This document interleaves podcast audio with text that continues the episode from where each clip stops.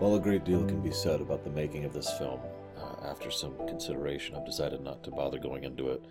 There's entire documentaries and behind the scenes stuff, but ultimately most of it is just specifics of how to's and where they were going with it. We know that this film was actually in rough draft for an extremely long time. Like going back to phase two, long time. And we do know that they changed their mind many times as they went. And we know that there was part of an overall structure, just all sorts of stuff like that. You know what I find most interesting in the behind the scenes aspect of this film, though? This is, at least as of to date, and probably will remain so for some time, a completely unique moment in cinematic history. There's never been something like Infinity War before, and there may never be something like this again. Ten years, 30 something movies, all building up to a singular point. This has never been done before.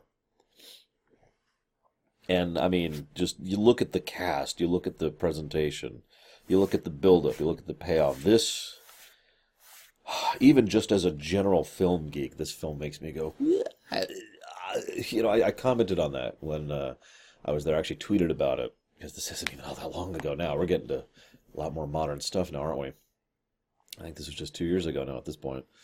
Yeah, and uh, you know, going through this, I remember tweeting out and being like, "Yeah, this is such a, a it's so weird feeling a part of this tiny little, tiny little part of this bit of history here." And I was out at a Mexican restaurant, which is too loud, with my family and friends, uh, getting ready to go see it. And what's funny is I took a picture for the tweet, and by what is effectively complete coincidence, I took a picture when everyone was getting ready for like another bite. So everyone has this really somber look on their face. In fact, it looks like they're all going, "We're all going to die," and it's funny because that was completely unintentional. And of course, we hadn't seen the film yet; we didn't know what was going to happen. I referenced something. I hope you're paying attention about the tone of Thor 3 and why I feel it leads more directly into Infinity War.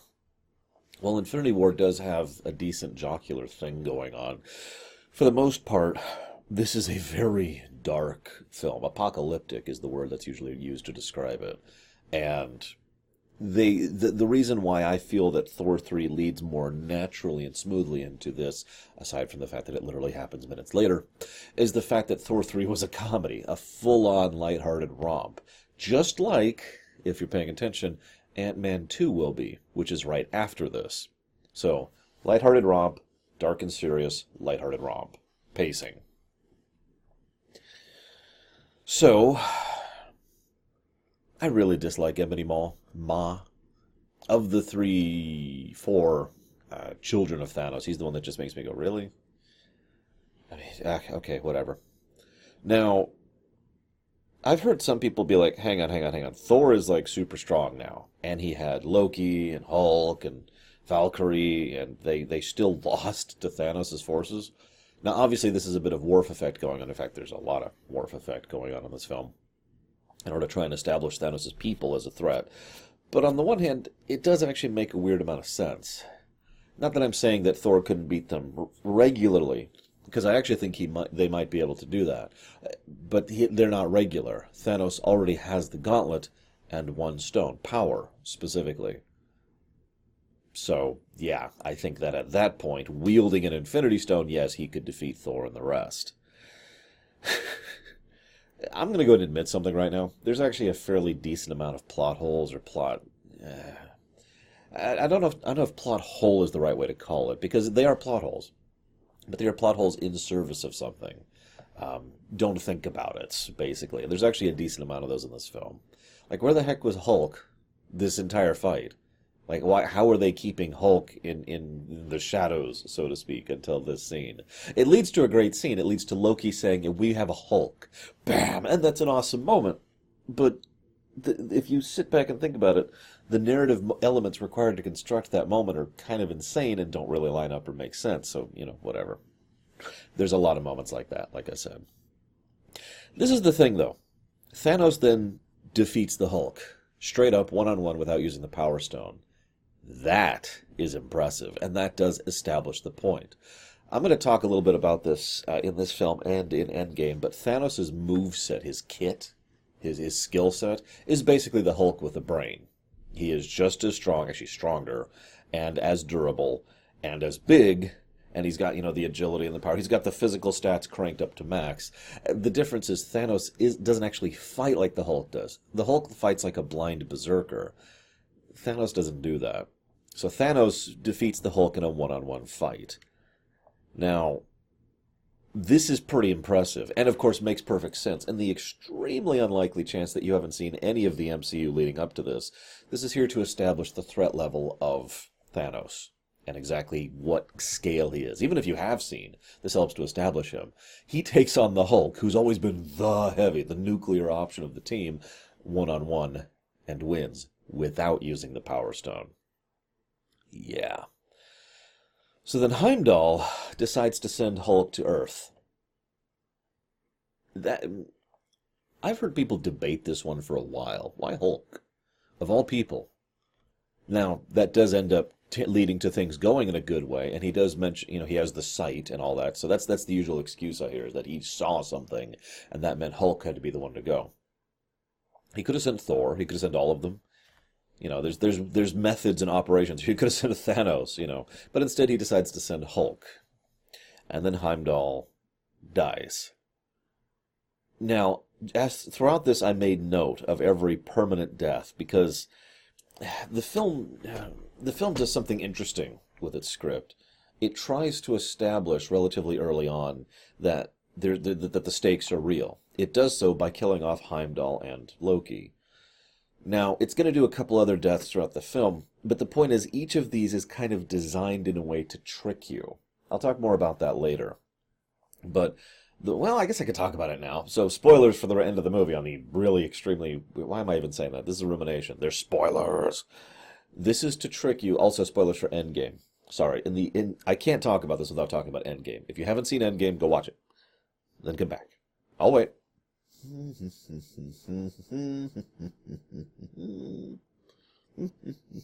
okay. It's a good film, right? Very flawed. Good film. So, the way the narrative is constructed is they slowly but surely kill off characters to try and trick you into thinking the stakes are permanent so that when everyone dies at the end, their deaths, you are tricked into thinking their deaths are permanent.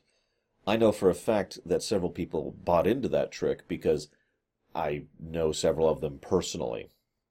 I'm not going to name names on this one, but I do know people I've had in person discussions with, and they were convinced that based on the construction of the film, those deaths were sticking. And that got us into a debate about how they could do that. And I actually mentioned this in my own discussion stream. There is actually there are actually ways they could make those deaths stick and still do a Guardians of the Galaxy 3 and still do a Black Panther 2 and still do a Doctor Strange 2. There are options there. They didn't take them, but that was available. So, this is also, and this is kind of meta knowledge, but this is phase three, where we know that creative control is more in the hands of people who specifically want things to be the best creative work that they can be, as opposed to the best financial work that they can be, which means the possibility of death being permanent is a lot more feasible. Because, um, there's no nice way to say this. If someone if, if someone who is in charge of a creative work is only interested in money, then death being permanent for any major characters is almost impossible. There's a reason characters in comic books come back so often. It's because they're popular and they can sell. And that's why. That's the reason right there. It's because they can sell comic books or sell toys or sell merchandising. If you actually kill off Superman, oh, we can't do that. That'll hurt our, our sales figures, right? Now, that is a narrow and stupid viewpoint, and I could d- debate it for some time, but you get the idea. It is only from the creative mindset that you can look at that and say, no, we could kill him off. We can kill her off and kill them off, and then do something with it. Anyway, so Heimdall's the first one to die. This is also something interesting because Thanos is in his full warlord armor. I want you to remember that for later, about three movies from now and he removes the warlord armor when he accepts the second infinity stone the space stone. So now he has power and space and that is relevant because his journey throughout this film is going to be basically that of a monk's i know that sounds strange but you know a journey of enlightenment a, he, he arguably goes through the hero's journey. And as i've said many times thanos is the main character of infinity war. So this then leads to thanos killing the other Odinson Loki. Now, this is the one most people were convinced was fake. But with the advantage of hindsight, we can now look at this and say, no, this was real. Loki's dead. It's two down. And again, you'll notice how they do the deaths right at the beginning. This is actually a common narrative thing. You have deaths happen at the intro, so the audience is like, oh my god, anyone can die. It's different from having the deaths at the end, which is designed to be more of a shock out of nowhere thing. I give examples, but they are by definition spoilers. But you get the idea. There are some films that push deaths early, and some don't films that push deaths late, and for those two general reasons. So, Hulk ends up on uh, on Earth. Thanos is coming. Ooh. This cuts to Stark, who's got his new armor tech thing on. I like how Potts is actually upset about that. I mean, I, I kind of get why, but it's kind of stupid. I mean, they she's seen the world they live in, right? And Stark is a, a celebrity, so even ignoring like large scale threats and problems that can exist of supervillains or whatever, just a guy with a gun could be a problem there. Of course, he's going to have the suit on him, especially when he's around her. I mean, right? that just sounds like a duh. This is also, of course, when we find out that he has the Wakandan suit. That'll come up several times. So, uh, he goes and sees Bruce. And one of the interesting things is when he sees Bruce, first thing he does is he hugs him. He's like, oh my God, Bruce. And there's just this moment of emotional bonding. It's very brief a lot of events in this film don't take their time because the pace is I mean, this is a really long film. They had so much to cram in, and, and the amount of stuff they cut out is actually insane if you think about it. And I'm not even going to cover that because that, that's basically a whole other movie. But um, you can see why events that would normally take like 40, 30 seconds or instead take like 10 or 5 but the beats are still there. There's still that emotional. Okay, we're, you know, it's okay, Bruce. I got you. You know, the terror in him, the two years thing. Notice, remember again what Bruce just went through in Thor three and how much they succeeded in Thor 3, and they just got stomped. He also thinks Thor is dead, and he knows Loki is dead, and Heimdall is is dead. Actually, I guess he wouldn't know Loki's dead, but he does think Thor is dead. He even says as much. So, so uh, there's also this really wonderful little bit. Again, very brief. I didn't catch it first time I saw this. When they're telling him what's happening, and they reflect that this is Thanos, the one who sent Loki, and all that. Tony says under his breath, "This is it." Tony's been on an arc ever since Avengers. Ever since he, he says it himself, Thanos has been on my head for six years and this is this is something he's been building up to. This is something he's been planning for. This is almost everything he's been doing has been building up to endgame. And well isn't that appropriate in hindsight? But it makes sense. Now at long last it is coming and he knows. And now it's like okay we're going to have to deal with this. So they're like we need we need to call in cap. We need to call in cap. Okay okay. And he pulls out the phone just just out of his jacket this is bloody subtle, but I love it. He had the phone on him. Of course he did. In hindsight, it makes perfect sense, doesn't it? Of course he had the phone on him. I doubt that phone has left his immediate presence for the last four years or however long it's been in lore. I'm pretty sure it's four years. He, of course, he has the phone on him, even when he's just hanging out with Pepper. That says so much right there. It really does. You'll notice that Stark and uh, Cap actually don't interact in this film at all, which is telling since the first time they interact will be at the beginning of Endgame, and, well, we know how that will go. Anyways, I, I also have to say, by the way, as a quick aside, there's some something many people have pointed out um, you know what what happens when when that this was mentioned in Avengers: Age of Ultron. What happens when that comes? We'll face it together. What happens if we lose? Well, then we'll do that together too. And yet, the interesting thing is, despite his statements on that regard, Cap and Stark were not together for this one. And it has been argued that that's actually one of the bigger contributions as to why things go as badly as they do. Hulk refuses to come out. Okay, quick aside. You ever heard of the concept death of the author? Um, it, it's a term that refers to the fact that as soon as an author of any given work has created a work and pushed it out there, they don't technically get a say in how it's interpreted. They may say, you know, oh, I, I, I intended this, But if the audience interprets it as something else, well, that's their right. And there's a whole massive debate that goes on this between author authorial intent and you know viewer interpretation. Blah blah blah blah blah. I, I like to think of it as kind of an, a wave thing. You have to always be kind of riding this wave of okay, how much does author intent matter, and how much does the interpretation matter? And I bring this up because they've stated in interviews that Hulk doesn't come out just because he was tired of Banner resolving his problems for him, or rather, tired of Banner calling on Hulk to solve his problems for him. That's stupid and I think it's really dumb. I kind of stick with the original interpretation, which everyone else in the world, sorry, I'm being facetious, a lot of other people, including you guys, as we were discussing this on the stream, a lot of other people looked at that and say, no, he's terrified. Truly terrified. Hulk has lost fights before, but never like this. He's never just gone up against another guy in a fist fight and just had, had his ass handed to him. That's never happened. This is something completely unique to Hulk. And Hulk, frankly, doesn't have the emotional framework for something like bravery.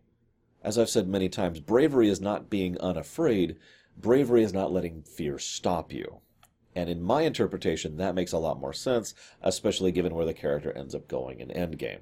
My opinion as always, curious of yours. In fact, by the way, I'm just going to be kind of rapid firing a lot. I got three pages of notes for this film, for God's sakes. It's a big film. So I know I usually say, I'd love to hear your thoughts on this. Just, just that's a blanket statement. Anything I say here that you want to comment on, please feel free to share your interpretations and thoughts, because there's a lot to, to dig into here. So, then he has the Wakandan suit, and he fights with, I can't even remember his name, big guy. And, um, there's this really great bit where Wong chops off the arm of Big Guy and leaves him stranded. And he's like, Wong, you're invited to my wedding. I, would like to think that that was followed through on, although, of course, I don't remember Wong's fate, but, you know, whatever. So then, uh, then Stark sends Parker home. Now, I actually forgot to talk about this during the homecoming thing, but it's okay because I can talk about it here. You see, there's uh, I, I, commented all the way back in my Civil War rumination, which is like a couple months ago at this point, a month ago. I don't know, six movies ago, so that's like six weeks ago, something like that. I commented there how weird it is that Stark, with his whole, you know, rah, rah, rah, would actually invite a child into a, a superhero fight. The thing is, in Homecoming, he made this comment to Peter, which I, I actually forgot about, where he mentions that, yeah, no, you, I went up against Captain America. If Captain America wanted to lay you out, he would have. And Stark says that just so flatly. Again, I pointed out one of the flaws of the airport scene was that it didn't look like they were holding back, although it should have, because they were. And we know that. Of course we know that. None of those people were actually trying to hurt each other at all. In fact, and that that is concluded with the Rhodey thing. Rhodey falling and Falcon and Cap, uh, excuse me, Stark are both like, "Oh God, we got to save him." You know, they weren't trying to hurt each other, so it makes sense that he's willing to risk Spidey in that situation because no one he's fighting is actually going to try and hurt him. You know who's actually going to try and hurt him? Someone like these guys, someone like Thanos' crew. Stark has been terrified of these people for six years. He has had trouble sleeping because of this this whole thing. And now his kid, who let's be honest, is basically his son at this point, is wanting to join in and fight and help with this, and he no, no, no. This is not some kind of romp in the airport. This is real. This is how bad bad can get. No. And then Spidey sneaks on anyways. Meanwhile, Teenage Groot 2 I've noticed something. Gal- Guardians of Galaxy. You remember how I commented how it was mostly a comedy film? They are most of the comedy in this particular film. Like, there's a little bit of banter and snarking, but most of the actual comedic sections come from them. And it's funny because it works right up until a certain scene, in which case it actually starts to be aggravating, but it's acknowledged, and from that point onward, there's no more jokes interesting to think about, but I'll get there in a minute or like an hour. I have no idea how long I'm going to be talking here, guys. For all their joking, when they see the devastation of the Statesman, which is the name of the ship the Asgardians were on, they are whew, they're they're they're blown away by it. They also then you know they rescue Thor, bring him on board, And then they talk about how Chris Pratt is fat. Now that's funny for two reasons. Reason number one, uh, because he actually did fatten up for a role, if you remember. Uh, reason number two, because have you seen Chris Pratt without a shirt? I wish I was that skinny. that would be really nice. I don't even eat that much. And I exercise every day, and I am nowhere near that. Yeah, yeah, sure, he's fat. Uh huh. And then, of course, this leads to Quill, who is, of course, threatened by Thor. And it's one of those most amusing types of being threatened because it's when you're threatened. This is this is usually this is a full-on comedy section. Let's just be honest about it. This is a full-on comedy sketch, and there's person A who is threatened by person B who is not threatening person A. In short, it's all on person A. They're the ones who perceives the threat, whereas person B is not trying or attempting to be threatening at all. They're just being themselves. you know, the, the deepened voice, I'm, no, you will not go. And, and yes, you know, I've, I've been through some stuff too, and that's horrible. I do like how Thor just tries to reach out briefly to Gamora. Because, you know, they've, they've been through some stuff and it becomes this whole contest thing, and he lost his eye, and blah blah blah blah blah. One of the things I do like is that Rocket has actually heard of uh, Nidavellir, I think is how that's supposed to be pronounced. It's it's hard for me. I've always sucked at Norse names. Uh, and he's actually heard of it. Of course, Rocket, of all people, would have heard of the legendary Forge of Doom, the most insane, powerful forge in the entire galaxy. Of course, Rocket would have heard of that. Meanwhile, Wanda and Vision are on the run, but taking a moment between themselves in order to, you know, spend some time together, which makes sense. Gotta admit, if, if that's what on the run looks like, I have just been doing things wrong. Like, you, did you see the hotel they're in? Good God. But no, they are found. And the two biggest DPS in the entire team just get wrecked effortlessly. Now, in the interests of fairness, this is actually a good insight into the value of a good sneak attack and a good alpha strike. They start off right off the bat, take out uh, the, the heavy, take out Vision, and then from then on they are fighting at diminished capacity because Vision is injured and Wanda's distraught. Okay, I can kind of get by that. What irritates me a little bit is that what ends up actually turning the tides there is them going after Widow, who's a human being with no powers whatsoever, Cap, who's just barely above standard human, and Falcon, who's got a, a wingsuit. I like these guys a lot, and, and, and all of them, all three of those people, have a lot to offer a team. But in a straight one-on-one fight, it's like a level fifty being two level fifties being saved by a couple level tens showing up and be like, "We got this, guys." Anyways, moving on, moving on. so, we're two, Cap. Well, let's go home because the old rules don't apply. This is Captain America's mindset in a nutshell. He he and his crew have been on the run for a while, and you can kind of tell there's been a little bit of coordination going on with it's it's implied that there's been coordination going on with them and the the others to make sure that they stay under the hood or stay under the radar, excuse me. But um, yeah, no, they're just kind of just staying out of this. We're just gonna kind of oh, Earth's under attack. Okay, let's go home. Let's just walk into the front door, which is exactly what they do. I'll get back to that in a moment. Meanwhile, we see some of Gamora's backstory. I'm bleeding. My toe is bleeding. uh, we see some of Gamora's backstory, which actually is really Thanos' backstory. He talks about his whole concept, perfectly balanced. We also get the shtick of what he's into. Uh, what I mean by that is his thing in the comics is completely different than his thing here. Let me go ahead and say I think it was a good change. The whole love affair with death thing, eh, eh, that never really worked for me. It made him uniquely pathetic and kind of like I don't know if I want to say a joke so much as just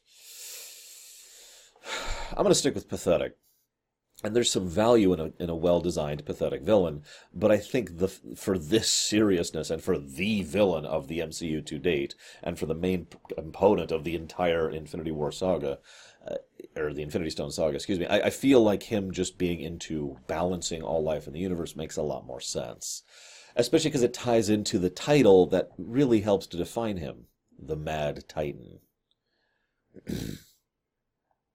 what I love about it is that he's so uncaring. There's no remorse there. There's no regret.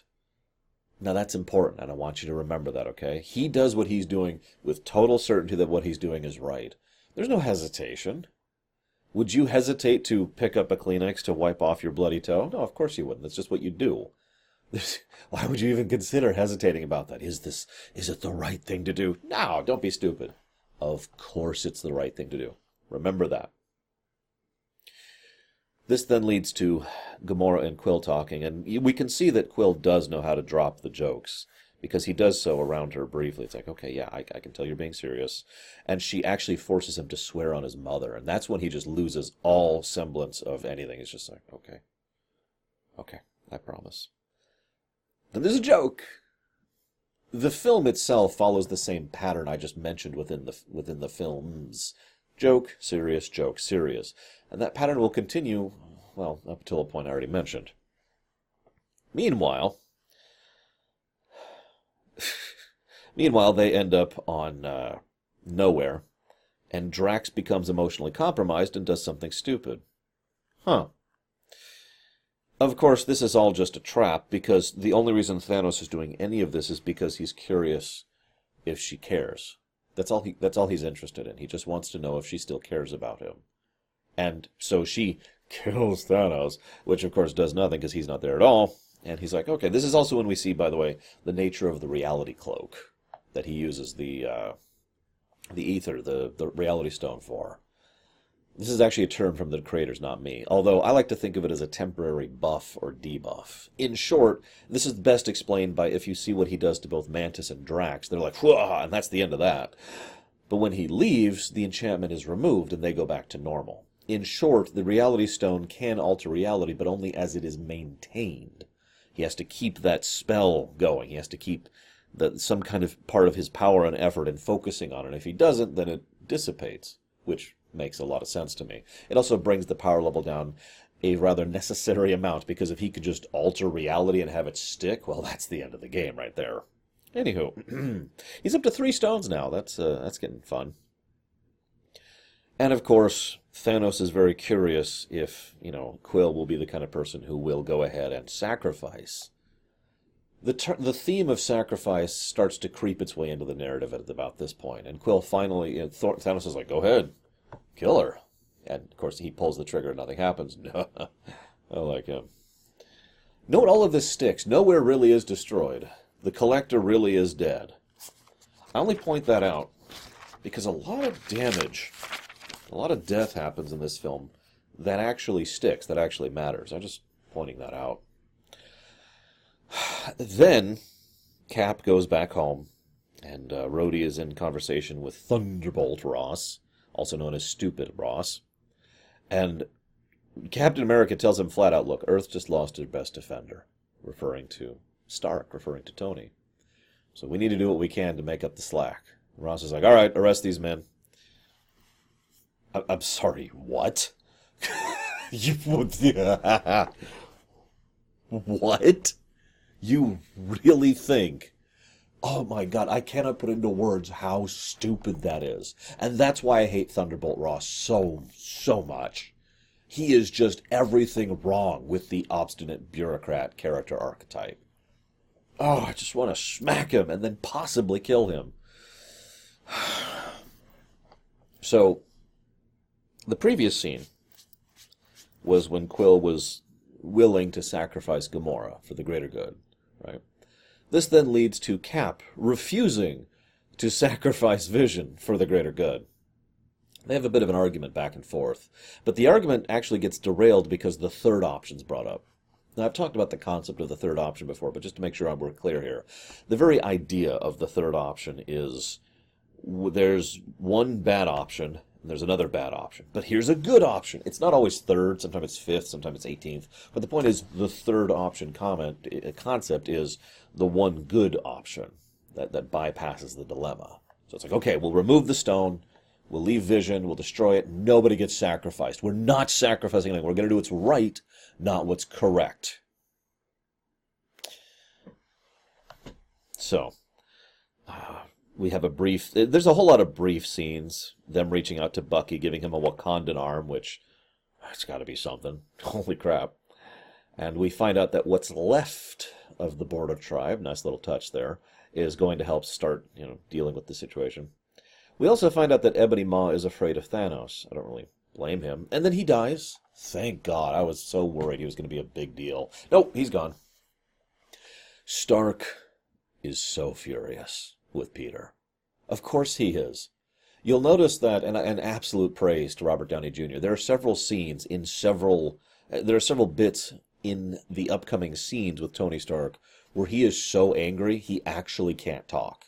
He is actually incapable of speech because of how furious he is.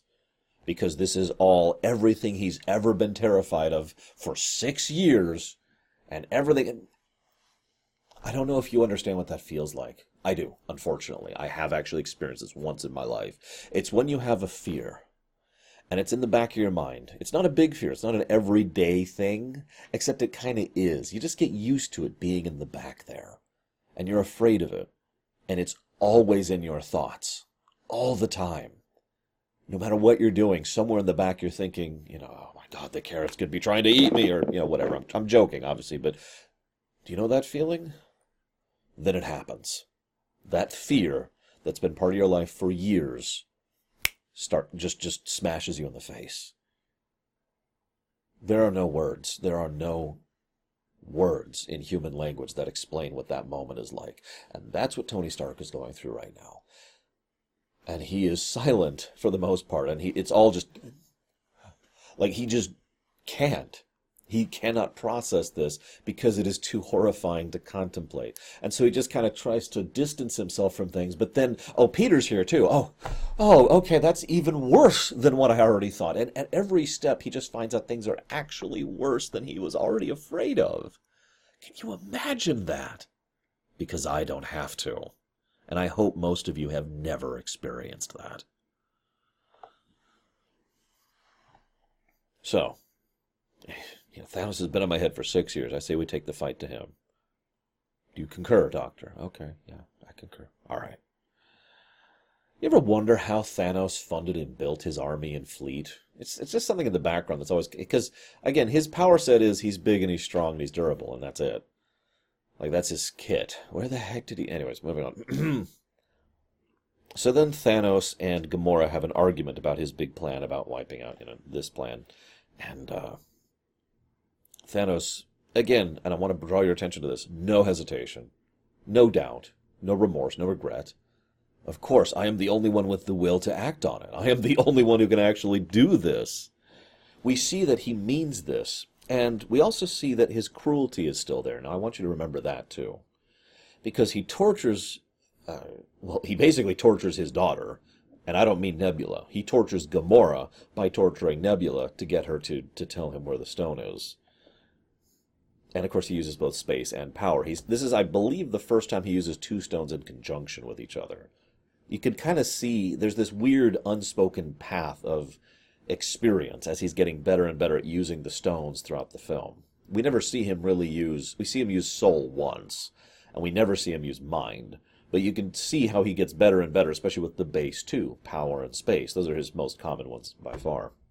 Anyways, um, so he tortures her, and Gamora refuses to sacrifice Nebula for the greater good or whatever. So she she cap- capitulates. It's like, okay, fine, I'll tell you, I'll tell you. Meanwhile, Rocket reaches out to Thor, who is just absolutely overwhelmed with failure and regret, and he says flat out, "What more could I possibly lose?" Don't don't say that, Thor. Don't ever say that. Um, the eyeball comes in, the one I actually referenced earlier. And he goes to the greatest forge in the galaxy, which is dead. Ooh, that's that's not fun.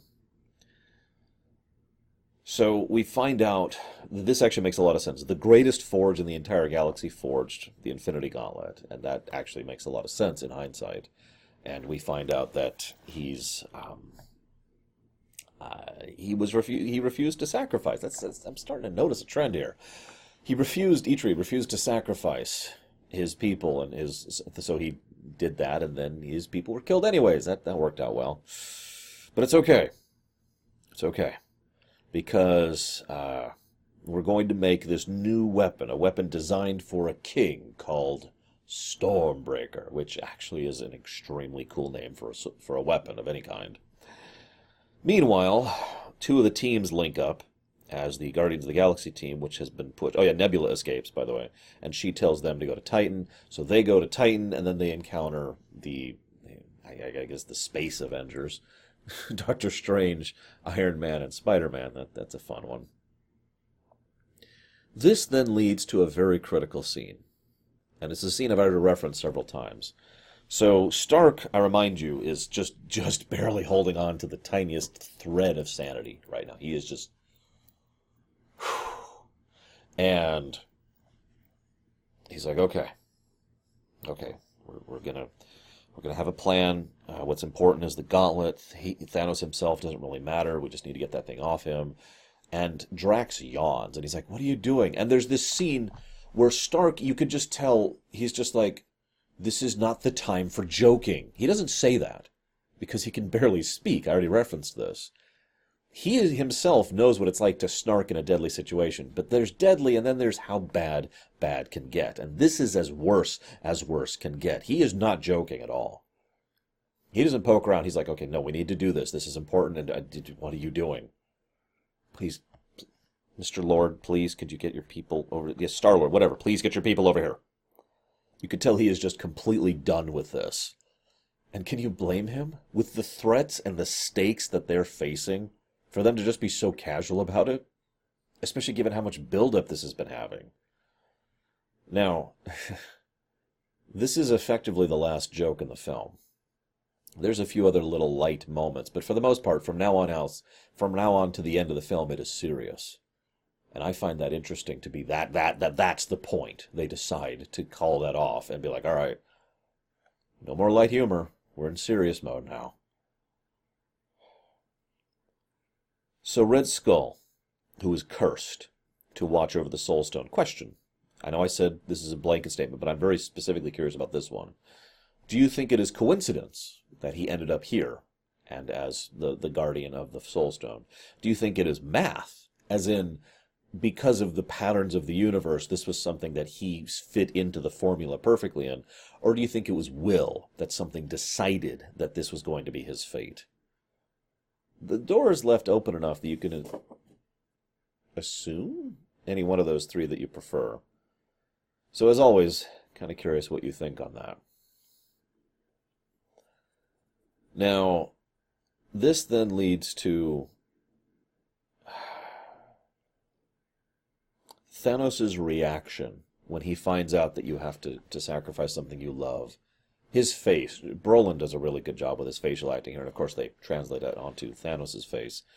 And Gamora's just like, "You're screwed. You're screwed. All of this." You, you kill and you, you torture and you call it a mercy, but no, you're you're done. The universe has denied you. Ha ha. And there's just so much relief on her face. Oh, thank God it's over. You are screwed. And then he turns around and there are tears pouring down his face. And she's like, "Oh, really? Tears? Wait, what? What for me? No, that can't." And for the first time, for the very first time, Thanos hesitates. This whole film, he has been absolutely certain. 100%. This is what must be, and this is what I will do.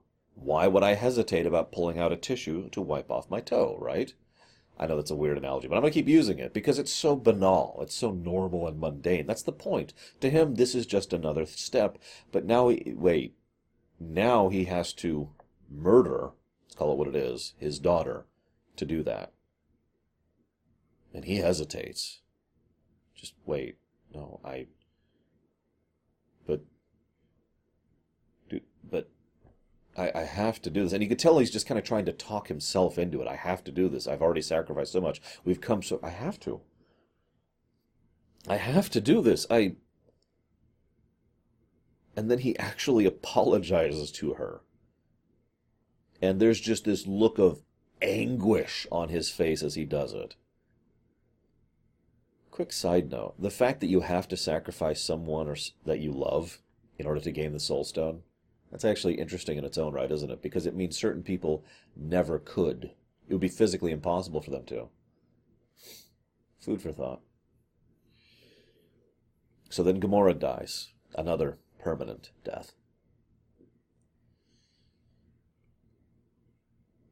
Meanwhile, Wakanda forms the front line of the defense of Earth against the final invasion. Interesting, isn't it? It's it's actually wonderfully a nice parallel there because um, it means that the time at which Wakanda has decided to open their borders and become part of the planet leads immediately into them having to be the one force that can actually defend it against such an overwhelming uh, offense. It's, it's just nice little symmetry there. It works out pretty well. So they drop the drop pods. The shield thing happens. All sorts of fuss. You notice Thor is is, is okay with sacrificing himself if need be. So he opens up the thing, and the star goes in, and Groot too, you know, becomes the arm for the handle, and we get Stormbreaker, and it's all awesome. Um, meanwhile, I just want to make a really quick aside. You remember how I complained about how the the Civil War was like 30 people fighting in Black Panther, maybe 50 at the high end. This is a little closer to what I was picturing. Now I know bigger budget and blah blah blah, but it, the the force that fights at the end there is uh, rather large. And of course, War Machine's very good at this. After all, he's a destroyer. Destroyers are very good at fighting large groups of people. By the way, of course, it wouldn't be a final act of a Marvel film if there wasn't some big battle against some big nameless enemy thing. So Thor shows up with Stormbreaker, who is now ludicrously powerful. No, seriously. Thor was already very high tier, especially after Thor 3. And now he has a weapon which is jeez Louise, which is even stronger and better. And also gives him the uh, access to the Bifrost anywhere. So he can teleport and destroy the hell out of things. So then we have the first big Thanos fight. It's nice to see that we see actual teamwork between the group there. And of course, we also see that they're trying very hard to make sure that he doesn't close the gauntlet. Now that's a nice touch because they've been doing that the whole film. He does a little like clench, and that's what activates it. Obviously, it connects to his mind, but the point is he has to do this. Once they identify this, they have a weak point, and they have a weak point that they can exploit to try and keep that thing open. Now, this then leads to them, the whole team restraining him, Mantis calming him, which makes sense. She can do it to Ego, who, let's be honest, is more personally powerful than Thanos. So she starts to restrain him, and they all pull him apart. And it's like, okay, we've got this. And they've won! All they have to do is get that gauntlet off, and they've won. I'm going to go ahead and mention this theory here. Because what happens next is Quill screws everything up. Quill messes everything up. First, he celebrates too early. Critical mistake. Second, Tony of all people understands the headspace that Quill is in when he finds out Gamora's dead. Because Tony's been in that headspace. You remember the end of Civil War? Where he went uh, a little too hard on start uh, on Cap. Arguably was trying to kill Cap, whereas Cap was not trying to kill him back. That, yeah, he, he went too far there. So he knows exactly the kind of mentality Quill's in right now, and you can kind of see why he's struggling so much to convince him not to do this, and it leads to everything falling apart. I've talked many times about what it's like to be in the moment. We don't think in the moment, we do, and we do stupid, dumb things. But that doesn't change. I'm not excusing what Quill does. I'm just stating that it makes perfect sense what he does. So Quill screws everything up forever. Or does he? Here's the thing. I heard a theory as I was researching this film, and it's a theory I find fascinating. Up until uh, Vormir, Thanos has not given a damn about anything he's done. He's been utterly dispassionate about it. And, kind of spoilers, as we find out in Endgame, that carries forward, because that Thanos is from the past. That Thanos has no hesitation about going out and just wiping out all life in the entire universe because that'll be better. Again, no hesitation, no remorse. What I'm doing is right. Now he's starting to hesitate. Now he's starting to regret. Now he does he the, the guilt and the emotion is starting to overwhelm him. Now that's important because what happens as a consequence of Quill's stupidity is he is reminded very firmly and his emotions are very rawly open to what he just did. And again, ever since that scene, he's been acting differently you'll notice that he doesn't do anything cruel after that scene. No torture, no malice, no cruelty, none. He even comforts, uh, uh, oh God, Wanda. He even comforts Wanda at the end, even though she's someone he's actively trying to kill. There's all of that's gone. He has effectively completed his journey into the Thanos that is now, the more complex, more nuanced villain who is still going to keep doing what he does, but he's going to hate himself for doing it. He has, in short, finished the journey from being a Justice Lord into being a Cisco. And, and I know I don't use that Lorium all that often. It's on my website. You can see if you look on the right thing, Lorium's Justice Lord versus Cisco. I'm not going to describe it here. So then another fight happens, and he casts Meteor Swarm, and for probably the first time ever, we see what a Meteor Swarm could really look like uh, in, in like a real life setting. Holy crap! Cut to the fighting. Rocket and Bucky are awesome. Falcon and Rhodey is awesome. Okoye and Widow, awesome. Wanda shows up and just beats ass because she's one of the big DPS. Vision manages to kill Corvus, awesome. Strange and Thanos, a mage fight, awesome uses the Soul Stone to ID him and the Power Stone to destroy the. It's just very cool stuff. It's I don't have much to add to all of it.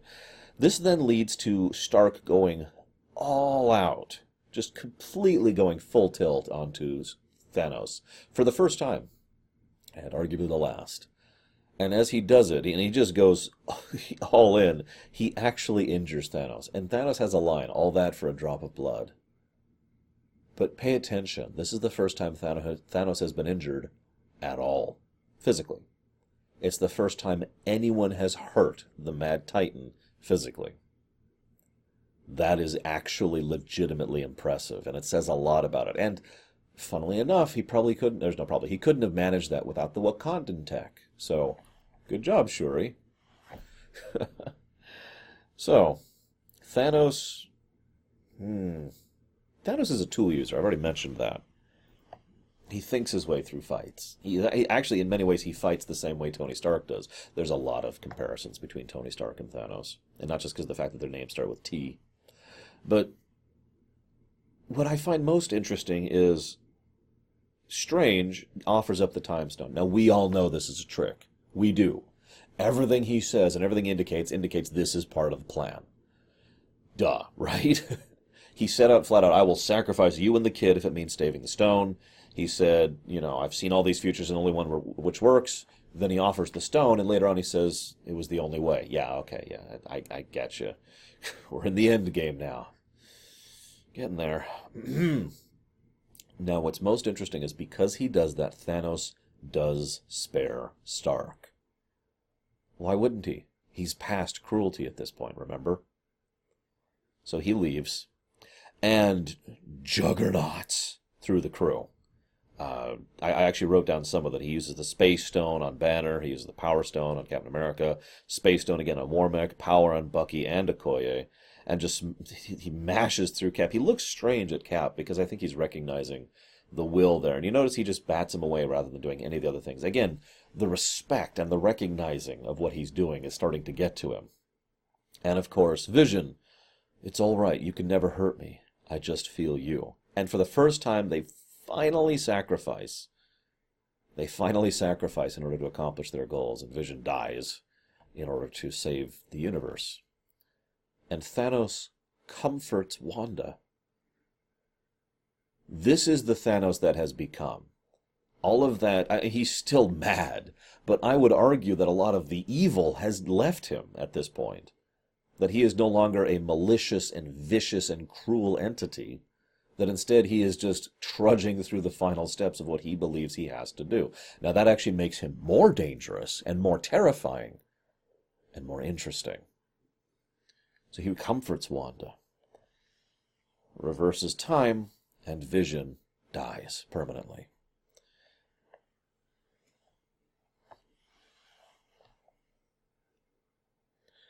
So Thor finally shows up. Finally. Took him long enough.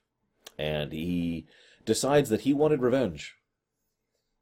He wanted revenge. He wanted Thanos to know he killed him.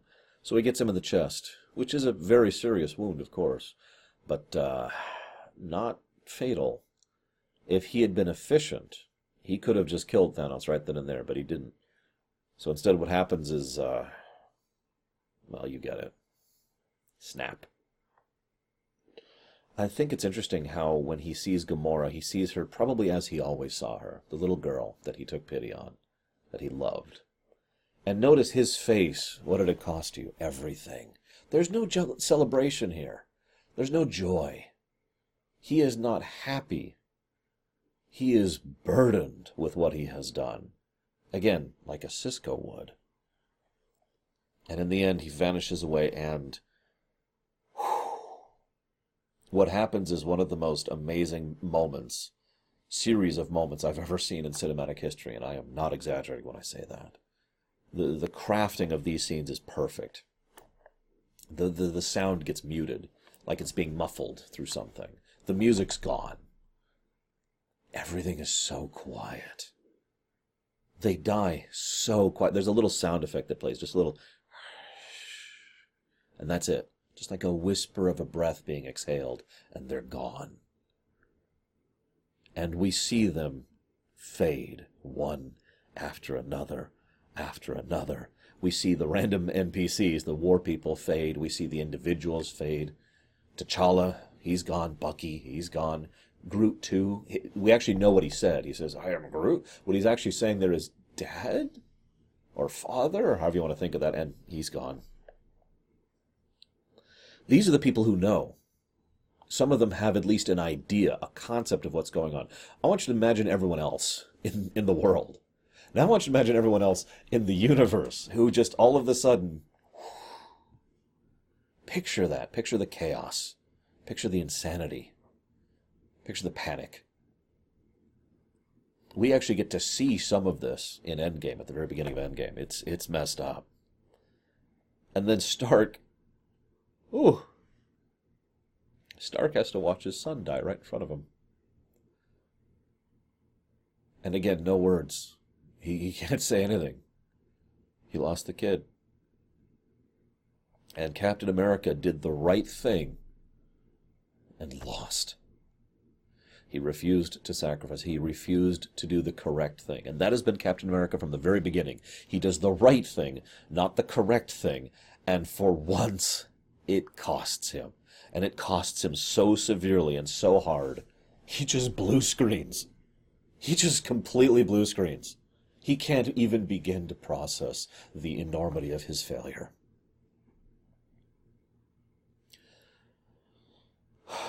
There's a theory. I, I said I'd bring this up. It's it's actually a, a bit of military tactics. It's like this: if you know you're going to lose, if you know a situation's going to go a certain way that is a loss, um, better to try and control that loss, to make that loss happen on your terms, so you can better recover from it and better move forward going forward. You know, either you or someone else or whatever. You know, if you can arrange this loss in a way that later on it can help to to further a victory, then that's a thing you can do. I forget the proper term for it. Forgive me. I've heard a theory that that's exactly what Strange is doing here. That the specific path he's going in is this is going to happen. The decimation is going to happen no matter what Yes, I know that doesn't make sense because it's 90%. Let's not get smart here. That's what they called it, not me. The half a nation doesn't really have the same ring to it either. I would call it the devastation, by the way. So the decimation is going to happen. And there's so many ways it can happen because Thanos is so committed at this point and has so much knowledge and so much at his at his disposal that he's going to make it happen. So why don't we ensure that it happens on our terms in our way? So he delays, making sure the snap happens later to ensure that Ant Man 2 happens. And he makes sure that Thanos feels everything I've been talking about the, the character arc, the remorse, the regret. Here's the thing the theory, in a nutshell, boils down to this if the snap is going to happen anyways, we need to make it undoable.